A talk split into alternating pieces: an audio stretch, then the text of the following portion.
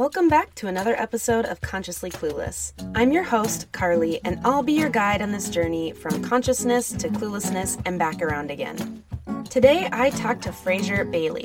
Fraser has an unusual story, having gone from being a mentally ill butcher to a passionate vegan advocate, bodybuilder, and online strength and nutrition coach, and a struggle to overcome serious mental illness, including bipolar disorder, ADHD, and severe social anxiety. Fraser chose to walk away from the butchery industry for good. He never realized how health, fitness, and veganism would then come together to transform his life in many amazing ways.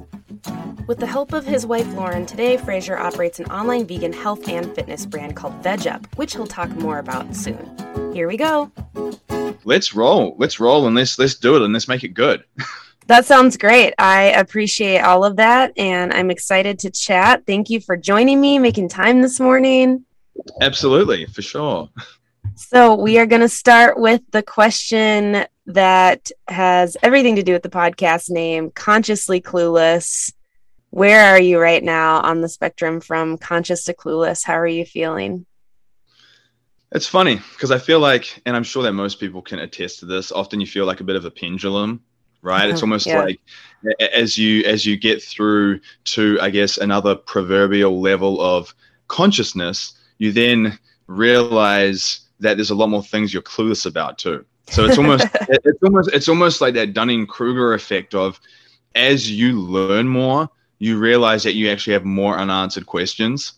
But yes. I think the beauty of that is it's almost like a, a compass, right? It's almost like the Mm. more unanswered questions you start to generate and accumulate, I think as a byproduct of being clueless, you actually almost become a bit more conscious as well. So I think it's a pendulum. Um, I, I like to think that I'm reasonably conscious, but every time I think I am, I look back in hindsight a year from now, five, five years from now, and I'm like, I was like, I was like completely unconscious and I thought I was conscious. And so I don't want to give myself too much credit, recognizing that in hindsight, I'm going to look back and probably cringe at my statements. You're doing the best you can in this moment, right?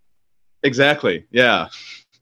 Totally. I love that because it's so true that you know you think, "Oh wow, I've really like arrived. I've really gotten to this place." And then even just a few months later, you're like, "Wow, I had no fucking clue what I was doing." it's wild. Yeah. I mean, literally. And I mean, sometimes it can be a matter of weeks and months, like you said. It doesn't take years to develop this hindsight. You can look back a few months ago and be like, what was I even saying? Yeah. that's that, that that's that level of consciousness i think as you break, break through to like another level you realize there's a lot more cluelessness that comes with that and it's it's an explorative process you know so that's kind of where i'm at if you can decipher any of those ramblings I'm here for it. I was like nodding my head ferociously the whole time. I was like, "Yep, absolutely." yeah So. So tell me a little bit about what's going on for you now. We have tried to connect in the past. You were doing some traveling with your family. What is going on with you? Where are you at? Yeah, so right now we're in Louisiana, um, where our home base is. Uh, we're actually moving up to uh, and traveling up to Tennessee in the Smoky Mountains very soon Beautiful. next month. Yeah, we're looking for some uh, land up there that we can just develop a little sort of sustainable uh, setup. you know, like I've, Mhm. I've really that's been I think that's been another level of consciousness that I've developed um, in, in our communications is that beyond just being vegan and, and going through this journey of self discovery, now it's coming to a point where I, I want to learn self sustainability and I want to learn how to garden and I want to learn Mhm. how to to do things with my own hands Mhm. um, to a much greater extent than I ever have ever done before. Um, and so that's kind of an exciting chapter to me of like I became conscious and then I realized how clueless I am in a multitude of these things. And I'm like, Yeah. okay, but from a growth mindset perspective, I'm like, okay, I'm clueless in a lot of these things, but it doesn't mean I can't cultivate the skills right. and and learn these things. I mean, all of these skills, gardening and how to capture your own water and just everything and anything. It's acquired skills. And so from that perspective, I'm excited to to embrace that. Um, we just came back from New Zealand, which is my home country. Um, we were there for six months to visit family. So that was the first time that uh, our daughter Zia got to meet my side of the family, my oh her grandparents so that was a really powerful experience it was it was a beautiful experience for her Uh, more than anything it was a beautiful experience for myself being able to see my parents connect with her. Um, Yeah. almost getting to relive parts of my childhood through her, watching how they connected with her. Oh, So that was beautiful. Yeah, and and you know there was it was bittersweet moments leaving. Um, Mhm. You know, for one, my dog that I have back there. Long story short, I got her when I first started my healing journey. So I'd been through lots of trauma. I, I'd worked in a butchery. I'd done all these things that had created layers of trauma Mhm. and dysfunction. And when I realized that I needed to like detox my life from pretty much everything, um, Mhm. I realized that if I just removed myself from all these situations, there's like this gaping void in my life. And so this little dog that I got, Ellie, she became that that Oh. guide for me, that bridge, that bridge Yeah. from yeah, that bridge from where I was to where I knew I had to go. Anyway, long story short, she um she's 12 now, but she got diagnosed with a really aggressive form of cancer. And so she does have limited time on this Yeah. planet left. And so it was very bittersweet knowing that the, that farewell was probably the last time. Um, and she doesn't, you know, and it's not like I was, I, I will be there for her passing. So uh, there's a lot of uh, weird emotional challenges that come with with that process. Um, but I feel like I'm at a point in my life where I'm able to process a lot of challenging things quite well Mm, because I'm able to reframe them yeah. and shift my perspective on them. You know, so like yes, like these challenging things happen to us all. We all suffer through loss and transitions, but how we respond and how we perceive and how we react to those challenges uh, is really something under our own governance right. and and i remind myself of that so i can rather than just being sad and depressed about it i can appreciate like i really if anything i really took time while i was there to spend quality time with my grandparents to spend quality time with Mm, Ellie. Like more quality than most people who just live in the same town as their family yep. because you just fall into this guise that you're going to see them every day and it's going to last forever. Absolutely. And I think for me, yeah, so that for me, that transient realization that this life is temporary was much more profound going back there. So if anything, it gave me more more rich experiences. But we're back now, and it's another chapter, and so I'm Mhm. excited for that journey. So that's kind of in a nutshell where we're at right now in terms of our transitions and where we're heading. So you sprinkled like a bunch of things I want to kind of pick back up on. You were Sure, like, oh absolutely. yeah, lo- loads of trauma and working in a butchery and all that stuff. So can we go Yeah. back a little bit and if you know share whatever you're willing about that experience and and that um, that part of your journey? Absolutely. So yeah, you know, I I went to a, a good school. Um, uh, I struggled a lot. Uh, It was one of those scenarios where I was the the A for effort student for a while, and I was getting D's and C's in achievement. Mm, And that kind of is more insulting to yourself because you feel like you're trying, but but you're quote unquote stupid. yeah. Um, and so it got to the point where I kind of burned out on that fuel, where then I started doing D's and C's for effort and getting D's and C's and E's for you achievement. were like, if and I, this is what I'm gonna make, then yeah, I might as well just go be a butcher, right? I might as well just go do something with my hands physical that doesn't involve a lot of cognitive function. mhm. And um, so I I was working as a in the butchery as a student cleaning up in the afternoons after school just part time. I just fell into it. Like I was just looking for a part time job yeah. um, my dad wasn't you know going to just give us an allowance for doing nothing. He's like go out and do something. And i went and obviously at that time a lot of the kids after school were going to work at the supermarkets. That was an easy Mm. place to get the jobs. And for whatever reason they just put most of the young guys in butchery. Uh, it's just one of Mm. those things whether it's a weird sort of uh, masculinity paradigm I, I i've got my thoughts on that. But they put a lot of the women in sort of customer service roles and in checkout roles where they're interacting with people and all the other guys are just kind of put into this dark giant f- fridge full of corpses. Um, and yeah and so i fell into that not intentionally. Mm, anyway recognizing that i wasn't doing well in school and i was like i just i'm just stupid. Like i can't do like why is everyone else so much better than me? And i had this fixed mindset and at the time in hindsight i didn't realize how much my diet and my lifestyle was contributing to a lot of challenges because you know being diagnosed with bipolar disorder severe Mm. social anxiety adhd during my teens, during this period of time, it Wow. wasn't back then as common. Like these diagnoses weren't as common as they are now.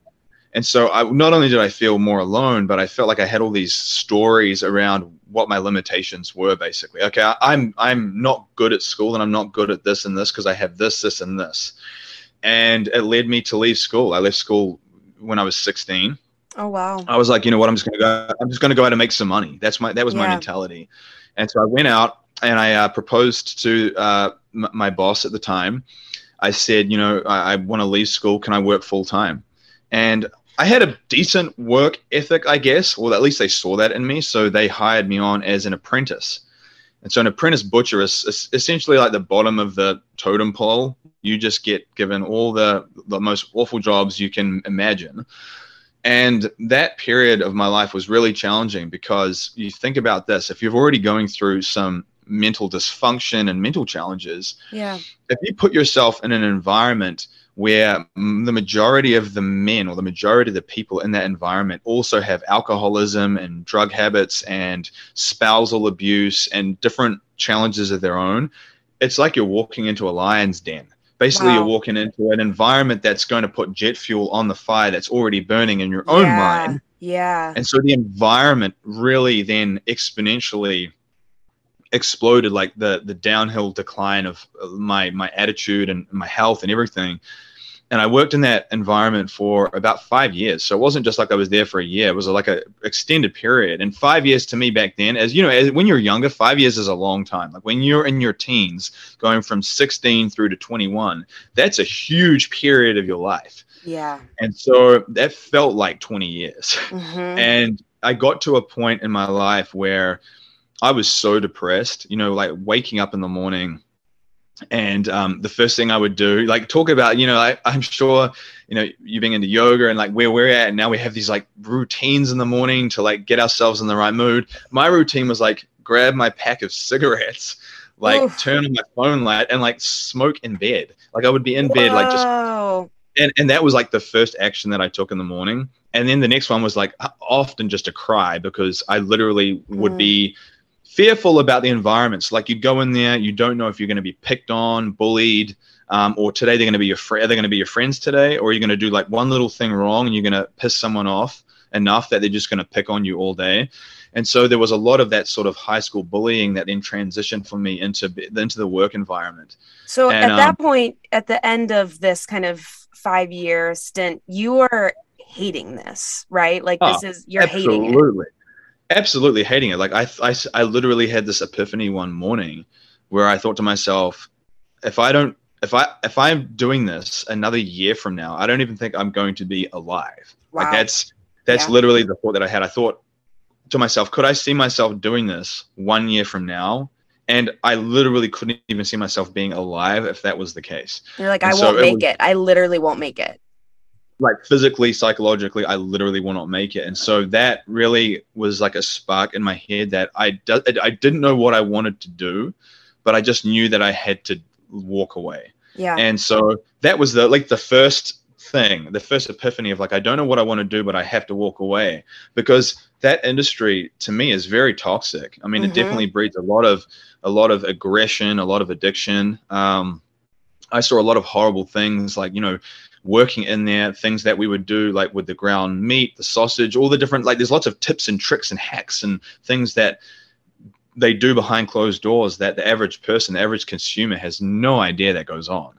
and and, probably um, doesn't want to, right? That cognitive It dissonance. definitely doesn't want to. Like an ostrich with a head in the sand, I'd rather just be ignorant. And that you can you can see that premise across the board with almost everything in life. yeah. Like people would rather live yes. in this sort of passive state of uh, medic like you know self-medicated zombiness Yep. than to, to truly like wake up to what's happening.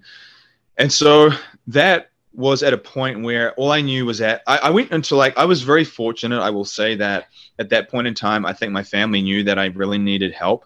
So i moved i moved back in with my my dad and my stepmother at the time because i actually left uh, home quite young and i didn't talk to my family for about two or three years like we Oh. it was like a like we we ended very badly early on and i just like cut all communications with them for a period of time and um but then i think somehow through the grapevine they heard that i was struggling and then through different people and then they were able to reach out to me and we connected and basically, I went back home for a while and I didn't really do anything for about six months. Like I didn't work. I was just almost incapacitated. Like I, I was just gonna work. say you were probably that trauma brain. You probably were just like shutting down.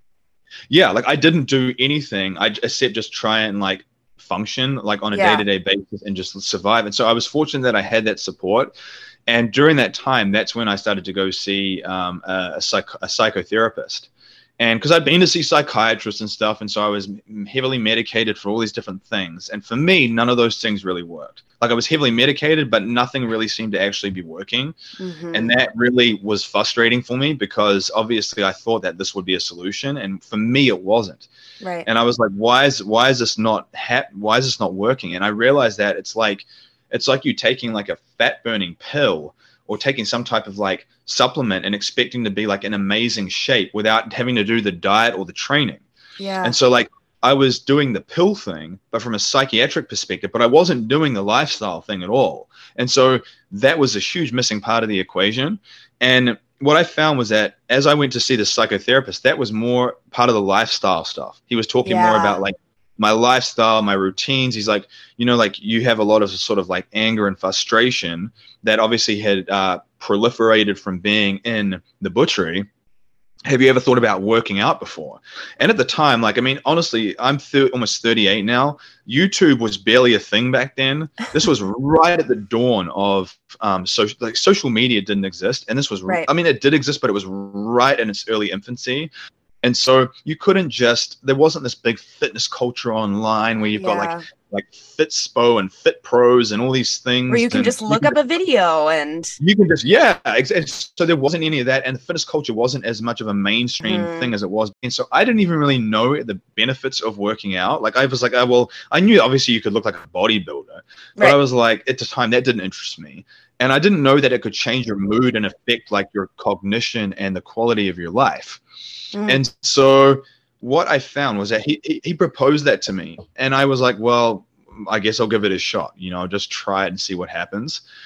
And I went, and that was really the start of the journey for me. That was really the start of the new path that I that I ventured into, learning about training. And all of a sudden, what I found was that you know, like if you've been in a bad environment before, and you're you're you know used to staying up late and going to parties and clubs and bars and all these things. What's associated with that stuff? Like drinking drugs just like craziness fights or whatever. Yeah. whereas all of a sudden now if you're going to work out in the morning at 7 a.m on, on friday on saturday and sunday morning and that's your thing. You don't stay up late anymore. Like you're so you're so looking forward to like that thing in the morning Yes. that routine in the morning that all of a sudden you as a byproduct of looking forward to that other thing you remove yourself from those old environments and it doesn't feel like you're losing something.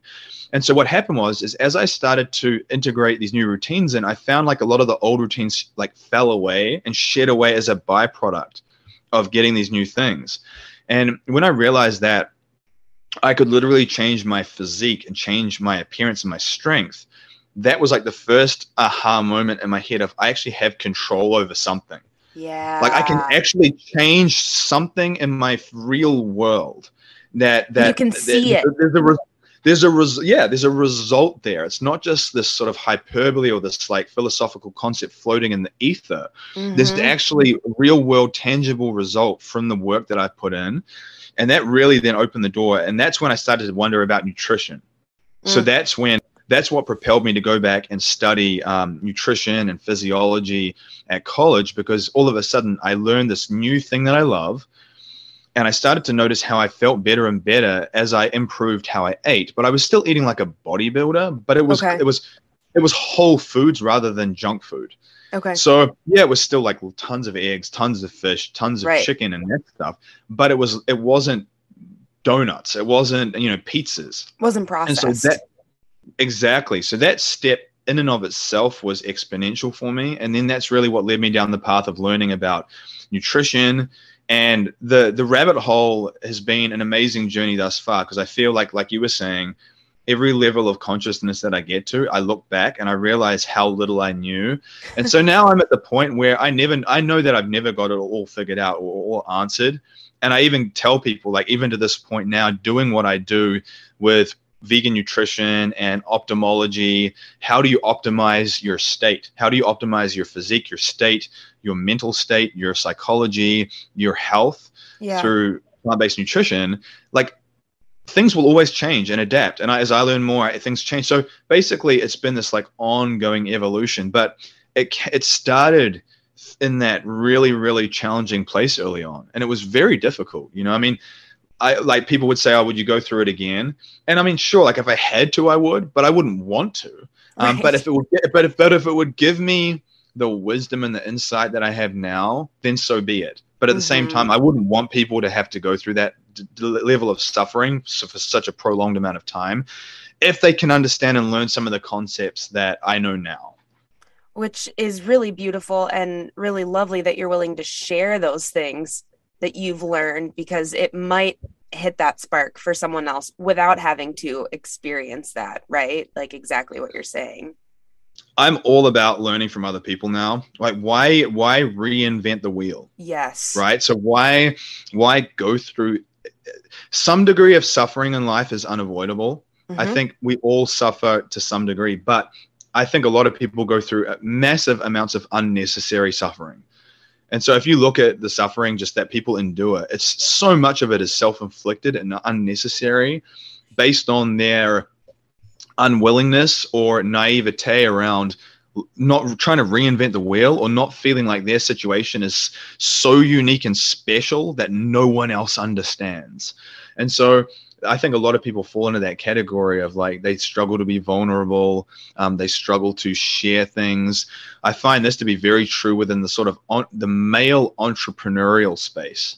You have a lot of guys who, who puff their chest up like peacocks and they have all their feathers fluttering around and they're like look at me with my fancy cars and my Rolex watches, and I'm a big real estate guy, and I'm a hot shot, and I got the You're nailing this. mouth. You are nailing the stereotype. and, and, and so they're they're pu- puffing themselves up like a peacock, right? yeah. And everyone can see the pillars in their life that are not dialed in because their face is swollen, they're 40 pounds overweight. And I know all the negative things that are associated with looking that way, and it's immense. And so Mhm. we live in this sort of like era of like people like these people will struggle to be vulnerable because they're an expert in one area which means that they don't want to look like a beginner in other areas Yes. And yes. my mentality have you noticed like my mentality is that you can be absolute have expert absolute expertise in certain areas and be completely ignorant and a total novice in other areas and that's okay like Mhm. that's actually a good thing. I always i'm always skeptical of people who are like a jack of all trades and seem to think they have a lot of mastery around everything but they don't really have the results in their life to back it up. And so i think okay you have a lot of book knowledge but you don't have a lot of like actual real world knowledge. And so that to my point like i think that you people need to recognize that it's okay to be a novice or a beginner or have ignorance around certain areas and pillars in your life and then i think it's important to not try and reinvent the wheel Yeah. um, and look at and look at people that have the results that you want and model from them and i'm telling you carly if i did that when i was in my teens and early 20s i would have i would have like suffered immeasurably less yeah. and i would have got and i would have had a much more enjoyable life growing up Mhm. but I didn't ha- I didn't have that knowledge base that I do now. So if I could tell anyone anything, it would be to, you know, just because you might be an expert in uh, one area, it's okay to be naive and a beginner in others. In fact, it's a good thing because you can't be an expert in everything, and don't try and reinvent the wheel. And if you a good litmus test is does the person you're communicating with giving you feedback or advice do they have the result that you want if Mm. they don't have the result that you want, then you should probably disregard their opinion. If they Mhm. have the result that you want and or you have invited them as someone who can give you like expert counsel, then by all means take that advice. Mhm. And so I wish that I had that knowledge back then, you know. And so it's been a it's been an, a, a journey, and even to this day, like I said to you at the start, with the self sustainability stuff and the gardening and things like that, I'm a I'm a total beginner on that front. yeah. But I'm not. But I don't. I'm not ashamed to say that either, and I'm and I'm prepared because then that way people can meet you where you are, and they're not going to give you advice that's too advanced for you. Yes. You know, it's like it's like if you're a beginner with yoga and you try and act like you've done yoga for the last 10 years and then someone gives you like a really brutal flow and like you can't even hold the pose for 10 seconds, it's not going to be helpful for you. It's Yeah, better and that then you, you just feel shitty. yeah, like you just feel I'm a failure. You know, I, Yeah. I'm a failure. And it's like no, like you just need to give people a realistic uh, position of where you're at so they can meet you where you are, you know. So if you went from this very traumatic experience to kind of this rock bottom ish place and starting that process, so how did that lead to being vegan? Wow. Yeah. Um, so I mean, you know, I, I, look, I look back now, and it was it, it really was like a a constant shedding of, of stories and and, s- and proverbial and skins. You know, so like I feel like some people have this sort of transition in their life where they have this massive epiphany. They're like, you know, something happens and they go vegan just like in one. They go from being like completely down one end of the spectrum to the other in like one day Yeah. but for me it, it was like a, a, an evolution like a series of processes that i walked through where um, first of all obviously like i said coming from being a a butcher and having seen the environment that that was like you know that really deterred me from eating like you know it's unfortunate because i feel like the conditioning in many people and including myself was so deep that i would avoid eating certain things because I saw something that was negative about that, but I would still eat other things. You know, so like for instance, when I was an apprentice, we went to like a big uh, slaughterhouse as part of my apprenticeship, and I saw a cow coming down the run there, and, and the the poor thing was completely petrified. I mean, it was like if you saw a if you saw a dog like completely petrified for its life, like eyes bulging out of its head, like foaming at the mouth, just really scared, and um. They were using like a bolt gun to obviously like try to quote unquote stun the animals before they start to dismember them. Anyway, there was one that I swear like it thrashed its head at the last minute and it didn't get the prop the bolt and they started dismembering it while it was still conscious. I mean, the thing was literally eyes open, clearly conscious. It wasn't clearly some sort of nervous reaction. And that memory has never left me. And that happened um that happened about 20 years ago Oof. and I, I and I stopped eating a lot of beef after that. I really didn't eat beef at all. That really kind of haunted me. But this the unfortunate part was the conditioning was so deep that I still ate chicken and I still ate fish and everything Yeah. else. And so like I thought that I could kind of avoid certain things, like kind of like partial consciousness. And um it got to a point, you know, where even um uh, even during my health journey, I was still consuming a lot of animal products. But uh, when I came over to the US, where my wife Lauren lives, she was always in a bit more of a. I mean, we're both spiritual people, Mhm. but she tends to be even more so than me. And she, and I feel like a, a spirituality and yoga and things like that really align with veganism on a multitude of levels Right. and and i think that she was very curious just about how she would feel and and like Mm. what she would experience like on an energetic level on a psychological level on an emotional level um and it, it started by reading um dr will tuttle's book the world peace diet Yes, it's been on my list forever, but I never have actually read it. yeah. And so she read that book. It was funny because we would go out to visit uh, her grandmother once a week and it was about a 30 minute drive there and back. And she would read that book while we were in the car driving and she would read like a chapter each week. Mm.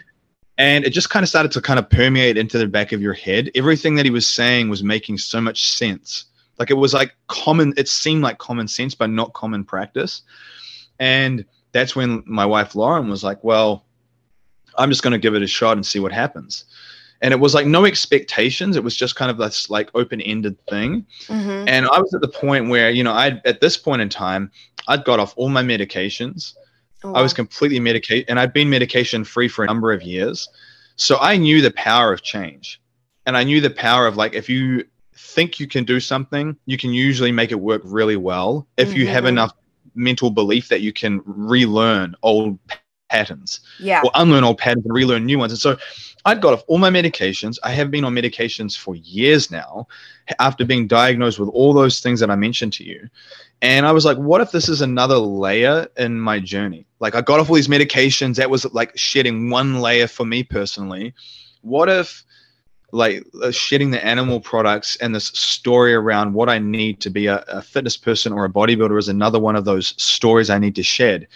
And so I did it over like a one month period where I, I removed the obvious things first. So I would already stopped consuming dairy. Um, Okay. we were doing like plant-based protein and just you know Mhm. almond milk and stuff like that or like different like nut milk hemp, hemp, hemp milk oat milk that type of thing um, but then i did i removed chicken and i was doing a little bit of fish and eggs for the first week. And i was replace i was adding things in. So rather than just like removing things i added things in to crowd out the old foods.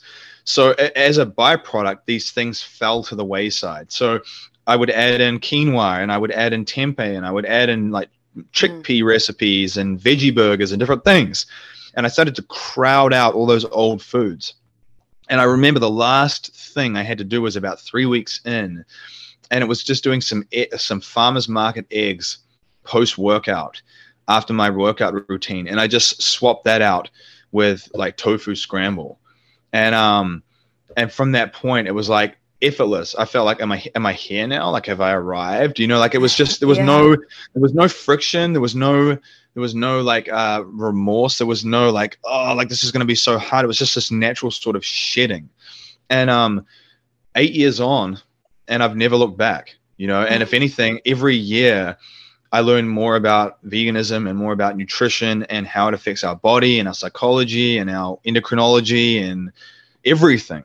And Mhm. um really it's just been so like for me it was like waves of progression you Yeah. know? And and so now i just share that that journey that story to say hey like anyone can change. You know if i was down that end of the spectrum eating tons of animal products as a butcher not even knowing what vegans were making the transition not only making it work but sticking with it long term because i do think a lot of people come into veganism and they might do it for like six months or a year and then they go back yeah. and i and i have my perspectives on that and, and i have and i have my reasons what i think the underlying motivations were or lack thereof um, but eight years in i like to think of myself as someone who's really stood the test of time with it now Totally. um, and I feel good. Like I, I can never see myself going back.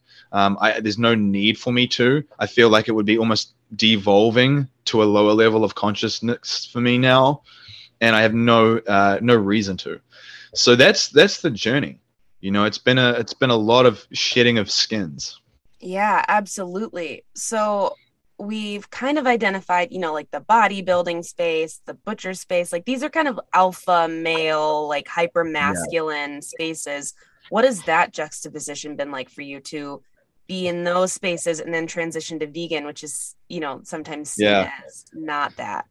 Feminine, right? Um, Mhm. I actually think it's a cool thing because I th- I feel like some of the strongest men um, have the courage to go against the status Mm, quo Yes. or, or, or normality. I actually think some of the most prolific leaders that you, you look at in history were people who had the courage to stand up and do something that at the time was unconventional um, and had an ability to rally people around them. And so I actually tell people that I, I actually think it's a cool thing because you can walk into these environments and you can frame it from that perspective and it all of a sudden changes the dynamic completely yes. and and I actually think um, you know a, a big reason why there's a lot of trouble with with men and mental health and all these things today is two things. I mean, obviously, there's a deep subject, but one is a lack of sort of connectivity with their feminine side, Mhm. um, but or two, um, like a pseudo masculinity. Um, they think they're masculine, but it's like layers of ego and layers Yeah. of crutches and stories and, and narratives they tell themselves that they need to be macho. Like if they don't do X, Y, Z, they're not macho enough. And that's like that's actually to me a weakness. It's actually a weakness for people to think that.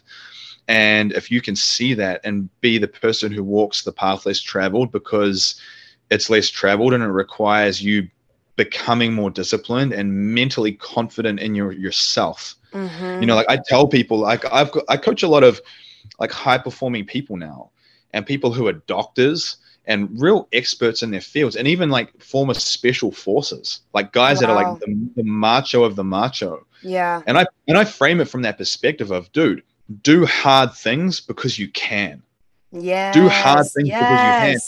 And and, and because it's a freaking honorable thing to do, and Mhm. that you can look at everyone else taking the easy conventional paths full of brainwashed behavior and you Mhm. do the hard thing because you can and um it fires them up they're like holy Yeah. crap man like i didn't think of it like that you know and and also lastly to say that i do think there is something to be said about like you know if you're physically strong and you want to share that that as a as a message then you working on your physical you know whatever that is like if you want to be like a beast with yoga or you want to be a beast with powerlifting or, or, or like endurance be become prolific at that thing or at least Yeah. become at least become good at that thing yeah. and in that way people can't argue with you and say oh well i couldn't hold all these yoga poses because i wasn't getting enough protein and you're there holding it for like 10 minutes you know so um, it's the same like when people uh, say things to me like oh like i worry you know i'm going to get enough protein i lose my muscle and strength i'm like come train with me for an hour and let's see who crawls out of there first Yes. Yes. and, yes. and, and like and, and so yeah and so i let that speak and i can tell like they know through the confidence of my words they're like okay this guy's not playing he's going to absolutely destroy me on the weight floor if i like you know and so it's an example of like again another narrative another Mhm. story and that's actually like a weak link in the chain and so i think that when guys especially can see that um not only just showing compassion Mhm. um, you know, compassion doesn't just extend to other humans; it can extend to other sentient beings. You know, like if Mhm. we're living in a world now that we can be, I would argue, argue actually truly optimally healthy on a plant-based diet and eliminate unnecessary suffering from that equation. Why wouldn't we do that?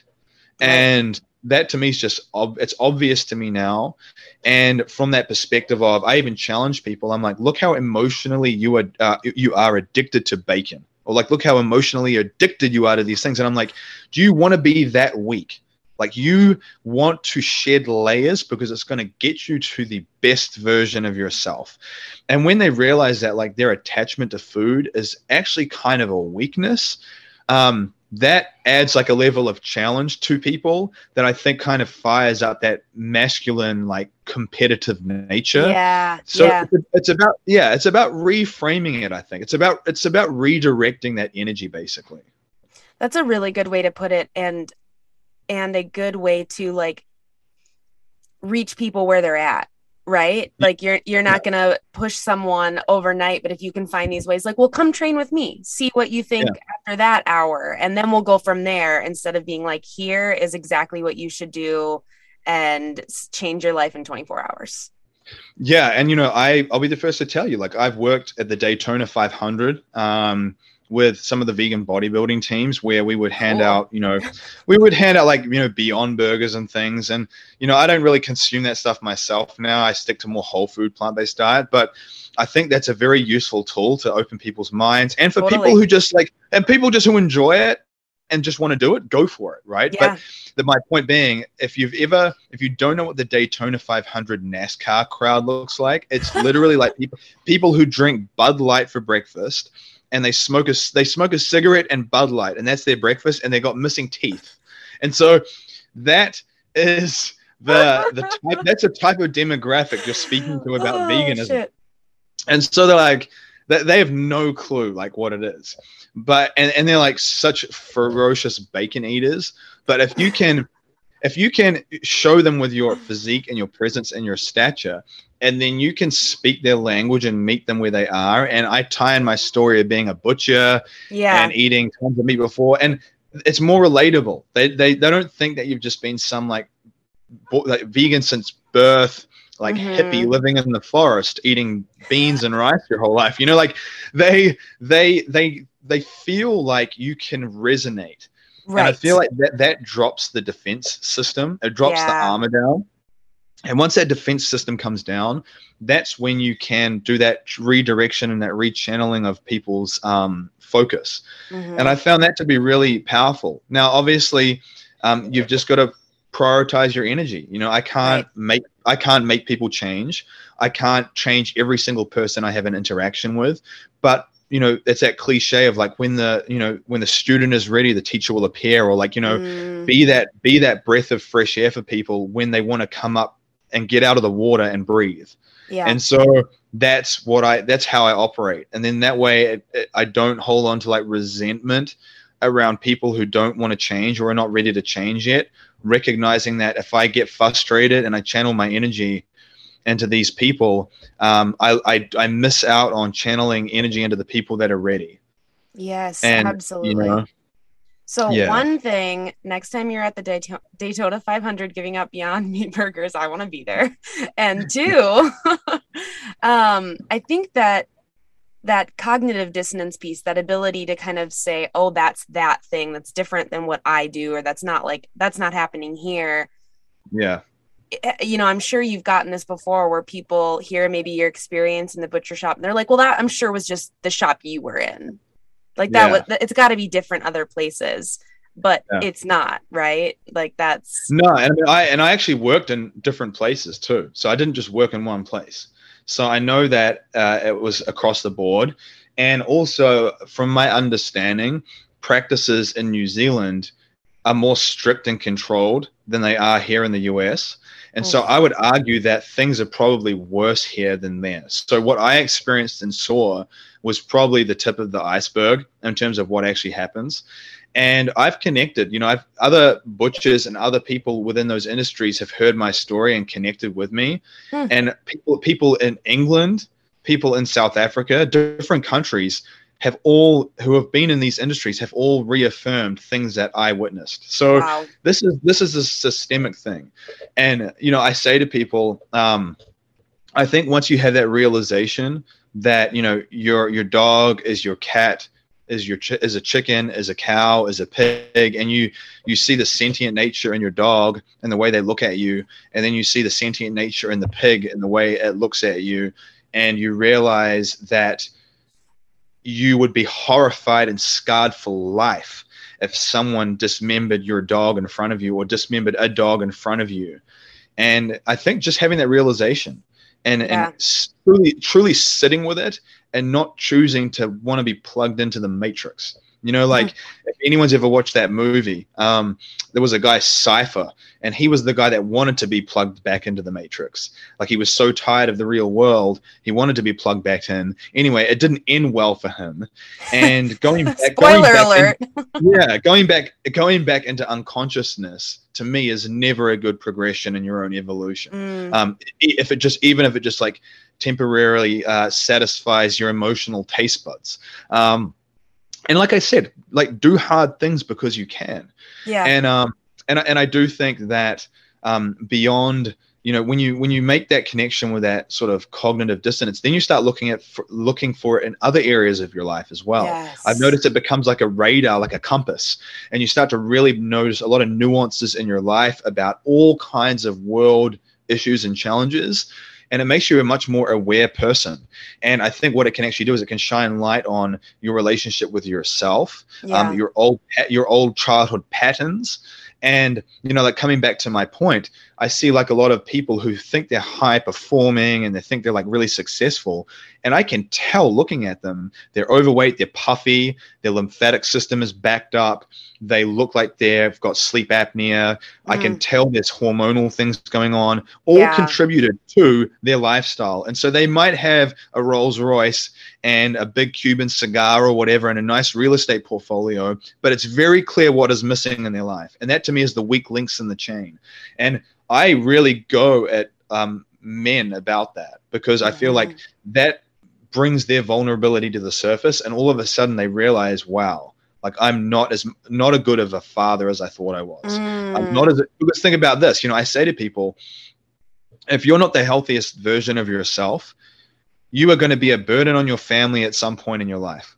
Like Oof. if you if they Oof. have to if they have to care for you it's going to uh, do you have the money to pay for that care or are they going to have to look after you and get you out and change your diabetic socks and Shit. wipe your butt and do all these things early on and look after you for a long time because you didn't do it and do you want to be that burden on them and do you not want to show up to, with your to your to your spouse or your partner or your family or your children or your friends like with low energy, low mood because you're not performing well, and how is that going to impact their lives? Yeah. So think of the think of the radiant consequences of your decisions. And I also, but then I frame it from a positive perspective of think of the radiant benefits.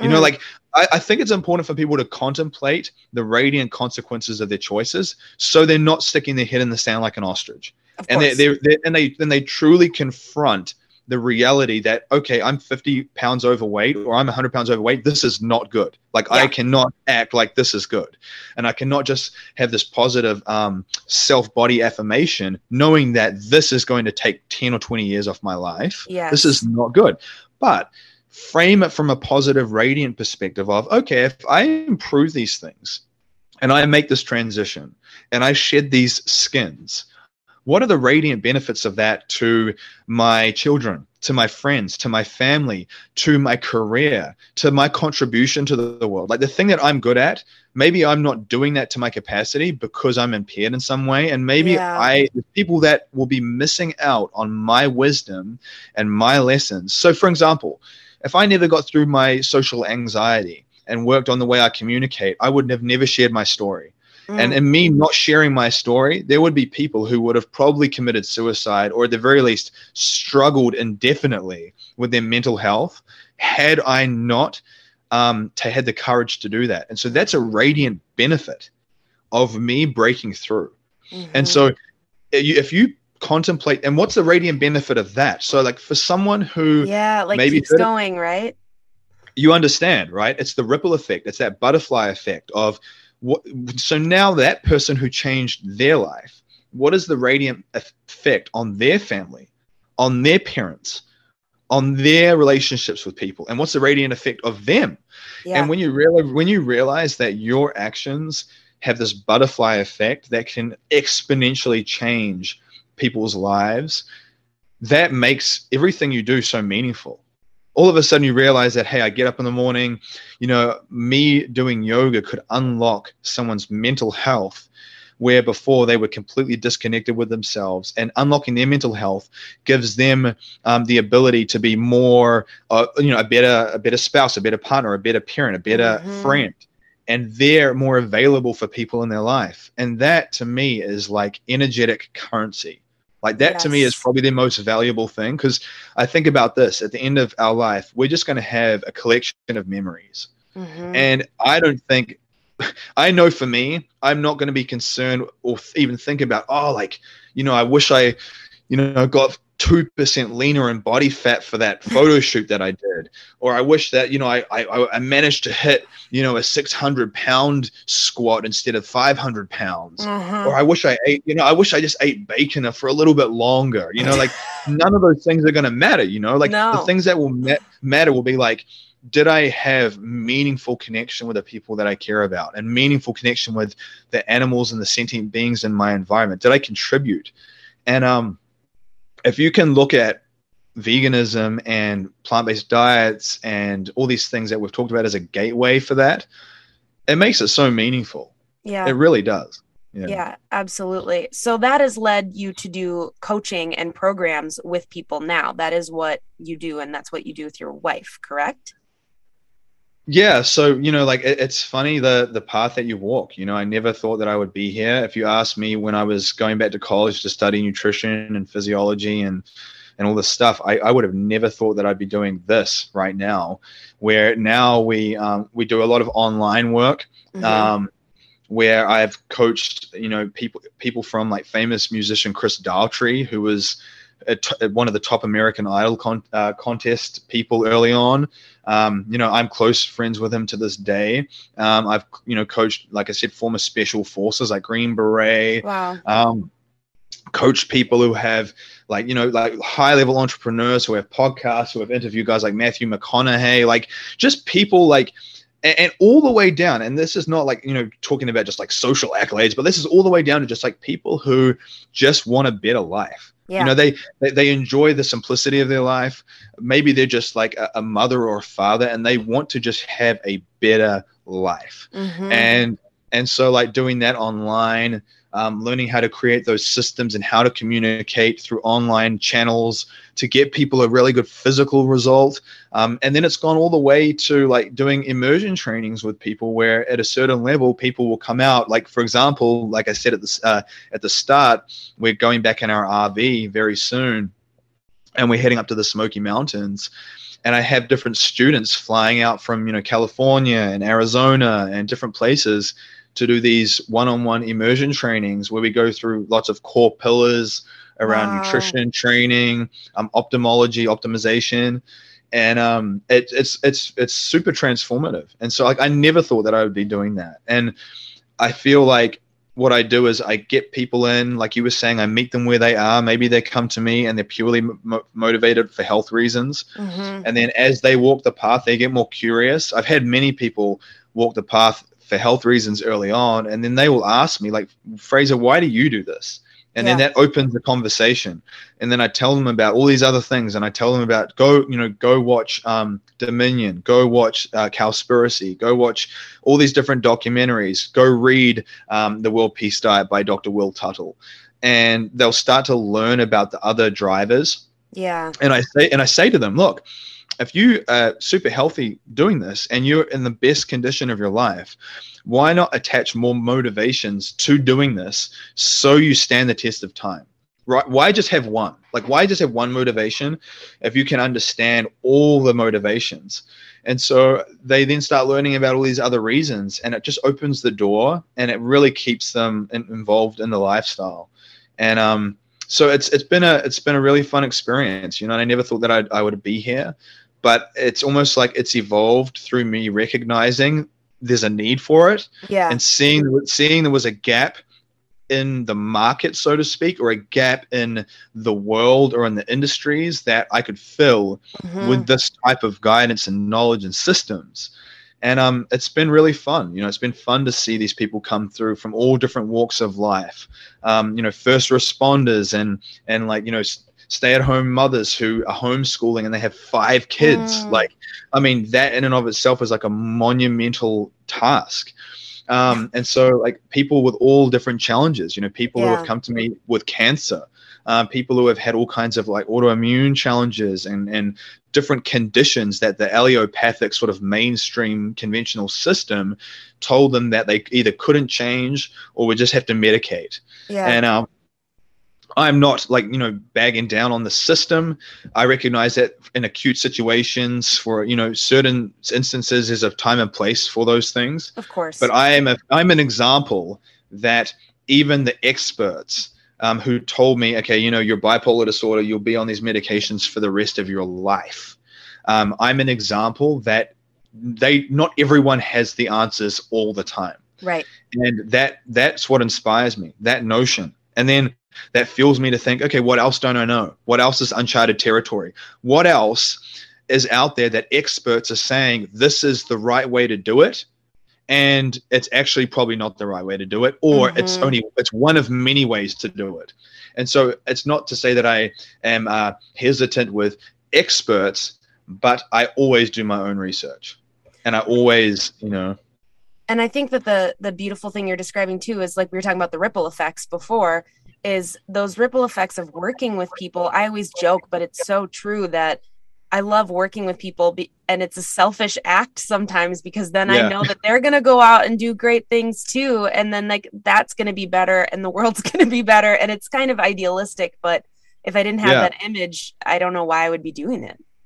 And, and also like that i think is a huge driver for me. And the other thing is that i find that the more i teach these concepts it just can further reinforces them back into yourself. Yes. And so you know like it's one thing it's one thing to hear something it's one thing to write it down. It's another thing to do it yourself. It's another thing to do it and talk about it.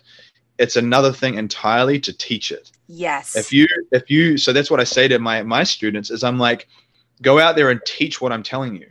Teach like you know if, you, if you're putting a meal together and you're one of your family members is saying you know why you know why are you doing that or whatever to the best of your knowledge and ability teach them show them Yeah. explain it and because it's going to reinforce it back into you even more like i noticed that when i'm giving my students uh, guidance and uh, things to do it reinforces those lessons back into myself and i actually stick with my own advice even more like you move further and further away from being a hypocrite because yes. you because you have this desire to be in total alignment so you'll give people suggestions on on yoga or on health and then you'll go out and you'll actually do that yourself you know? That's so so so so so so true. I have found that um entirely. Well, so two things. One, um I forgot to mention this in the beginning, but if you're down, I've got like 10 or 11 questions for kind of a Patreon bonus to do at the Yeah, end for, listeners. yeah Um yeah. but before that, is there anything that you want to share or I haven't given you space to that you're like I need to say this to the people? No, I think everything. I think we talked about a lot of good stuff. You know, I think I, I just say to people, start where you are, start imperfectly. Um, recognize that you don't have to have it all figured out. Take one day at a time. Um, look, use a litmus test to look for people who have the results that you want in your life and model Yeah. from them. Um, don't be discouraged uh, when people around you, quote unquote, don't support you. Most people Mm. can't even. Most people can't even support themselves. Um, the fact that they don't support you, they probably don't even support themselves in their own journey. Of course, they're not going to support you. The, the more, the sooner you can detach from that outcome, you can start actually actualizing your own potential. Um, and I think just to really focus on recognizing that if you can create the right environment for yourself, environment is a big part of it. So like you can have a good diet, you can do read all the books and do all the meditations, but if you're not in a you need to make sure that your environment's conducive with like where you want to go and so whether that's like living in the mountains or whether that is you know like i said um, you know me going to the gym in the morning and looking Yeah. forward to that as a byproduct i stopped going out at nighttime and i stopped doing you know like you the typical people that will go out at night drinking looking you know for parties trouble whatever you automatically change your environment and that to me is a huge catalyst in changing your life and so that's what I would tell people to do is like look for ways to seed new habits and routines and environments into your life so you can make a transition away from those old environments because when you do that, change is like a byproduct. Yes. So yeah. Yes, that's like I feel like you just like summarized the episode. That was perfect. like, that. And that was that. Yeah. Um, well, thank you for joining me. Where can people get a hold of you after this? Because I know they're gonna want to look you up. Yeah, so if they just search me, that you, obviously I have my profile on uh, Facebook, Fraser Bayley, F R A S E R B A Y L E Y. That's my personal profile. We have Veg Up on uh, Facebook as well. So you search Veg Up, that'll be Facebook. On Instagram, we're Veg Up Life, so at Veg Up Life, um, and uh, you know veguplife.com.